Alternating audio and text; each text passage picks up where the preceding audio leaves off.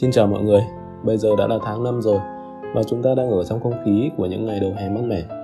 Tôi thì rất thích mùa hè, với tôi thì mùa hè là cái mùa hứng khởi nhất, rực rỡ nhất. Vì vậy nên là chúc mọi người có những ngày tháng sắp tới thật vui tươi và tràn đầy năng lượng, cũng như có thật nhiều những cái điều mới mẻ đến với cuộc sống. Thú thực là từ lúc bắt đầu làm những cái podcast đầu tiên ấy, thì tôi cũng chỉ có ý định làm cho vui thôi. Một cách để tôi nhìn nhận lại bản thân ấy mà Tuy nhiên thì đến hiện tại đã là tập 6 rồi thì tôi thấy rằng việc này nó mang đến nhiều lớp ý nghĩa hơn cho cả tôi và cho những người xung quanh.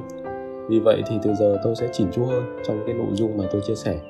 Làm thế nào để những cái nội dung đó nó gãy gọn và đem lại nhiều giá trị hơn. The numbers, những con số là tiêu đề của tập podcast này. Và từ sao thì ý như vậy, hôm nay chúng ta sẽ nói về bốn con số ý nghĩa với cuộc đời tôi mà ước gì tôi biết đến nó sớm hơn Tôi biết là số má với nhiều người nó có hơi đau đầu một chút Nhưng uh, hãy chịu khó các bạn nhé. Không nhàm chán đâu Và tôi tin là nó còn thiết thực và thú vị nữa. Ok, chúng ta bắt đầu thôi. Con số thứ nhất, số 10 Những năm tháng mà tôi còn có thể thực sự sống. Ta cùng ngồi xuống tính toán một chút. Thì năm nay tôi 28 tuổi. Tuổi trung bình nghỉ hưu ở Việt Nam là 60 tuổi cho nam và 55 tuổi cho nữ.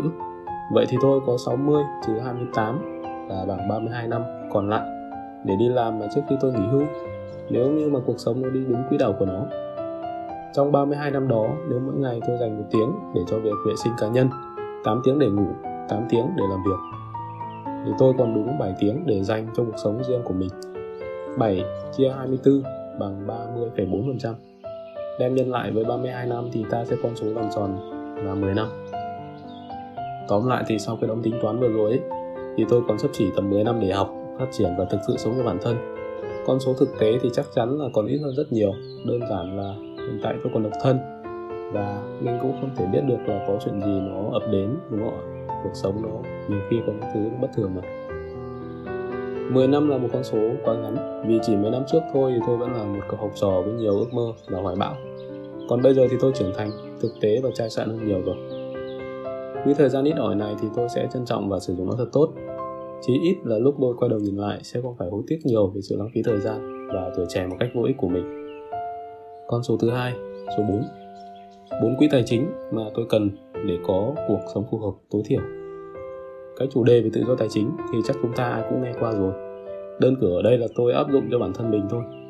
Việc set up các quỹ phục vụ cho những cái mục đích chi tiêu riêng nó là rất cần thiết. Khi các bạn đã xây dựng và đổ đầy được các quỹ chi tiêu của mình rồi thì cuộc sống nó trở nên thoải mái hơn rất nhiều chúng ta sẽ có bốn loại quỹ cơ bản. Đấy là quỹ chi tiêu tối thiểu quỹ đau ốm bệnh tật quỹ mua sắm du lịch đi chơi và cuối cùng là quỹ đầu tư. Vậy thì việc cần làm là lần lượt đổ đầy chúng. Chắc suy nghĩ đơn giản thôi thì bạn cũng thấy là cái việc này nó sẽ đem lại cho chúng ta cái gì là đúng không đó là cái sự rõ ràng trong quản lý tài chính một cái mà nhiều người còn rất mơ hồ thậm chí là uh, không có trong kế hoạch của cuộc sống. Tôi ví dụ thế này sau vài tháng thống kê chi tiêu ấy, thì 8 triệu là con số trung bình mà tôi sử dụng hàng tháng cho cá nhân và toàn bộ những cái chi phí phát sinh khác. Vậy thì 8 nhân với 12 sẽ bằng 96 triệu là con số tôi cần cho việc chi tiêu tối thiểu trong một năm. Ở đây là tối thiểu của mình tôi thôi các bạn. Vậy thì bây giờ cái mục tiêu ngắn hạn của tôi ấy là đủ xong cái quỹ tối thiểu này cho một năm rồi sẽ tiếp tục đổ đầy các quỹ khác.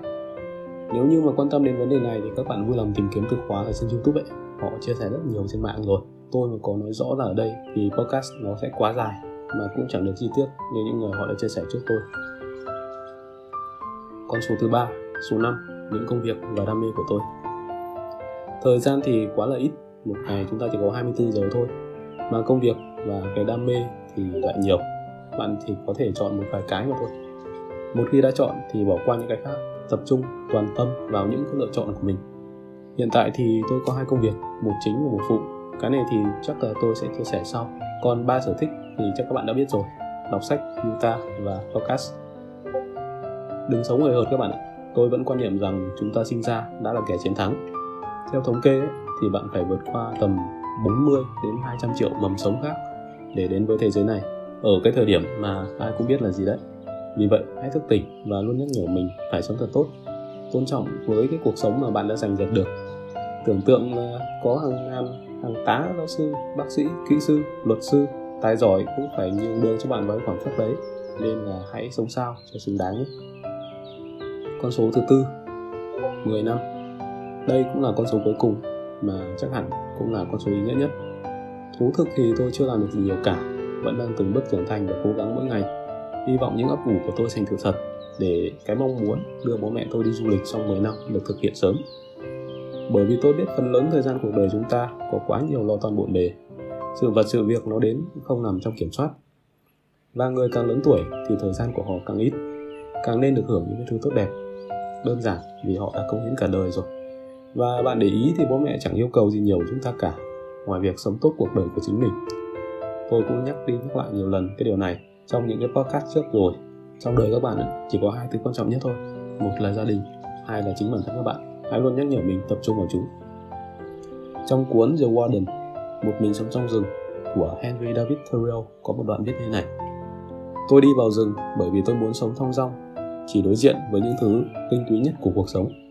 Và xem thử tôi có thể học được những gì nó phải dạy tôi hay không. Và không để đến khi tôi gần chết mới khám phá ra mình chưa hề sống. Tôi không muốn sống cái thứ không phải là cuộc sống. Sống là phải tha thiết nồng nhiệt. Tôi cũng không muốn sống cam chịu, trừ khi là vô cùng cần thiết tôi muốn sống sâu và hút lấy chất tùy của cuộc sống. Tôi muốn sống thật cường tráng và đơn giản như người Sparta. Gạt bỏ khỏi cuộc sống tất cả những gì không phải là sống đích thực dồn nó vào một góc. Để hiểu rõ tôi nên đối xử với cuộc du ngoạn cuộc đời tôi như thế nào. Khi chúng ta còn nhỏ thì uh, mọi điều nó đến thật mới mẻ và thú vị. Rồi khi chúng ta lớn lên chúng ta nhìn thấy mọi thứ nghe thấy mọi thứ và có thể là nghĩ mình biết mọi thứ. Không thứ gì có thể khắc sâu trong tâm trí của chúng ta với cường độ mạnh mẽ và hứng thú như khi ta còn nhỏ. Vậy thì người lớn chúng ta thiếu cái gì? Đó chính là sự hăng hái chỉ một thứ thôi sẽ mang đến cho bạn cuộc sống tốt đẹp hơn. Trước khi chúng ta tìm ra con đường đúng đắn thì mọi thứ nó đều mơ hồ. Tuy nhiên, khi các bạn đã có kế hoạch cho cuộc sống rồi, thì chúng ta sẽ sống khác đi rất nhiều. Có mục tiêu, có lý tưởng, có động lực. Bạn nhận ra mình là ai và tôi nghĩ cái điều này là không bao giờ muộn cả. Miễn là bạn nhận ra thôi ok có lẽ podcast hôm nay đến đây là hết rồi. Xin chúc các bạn nhiều sức khỏe và hẹn gặp lại trong những podcast sắp tới.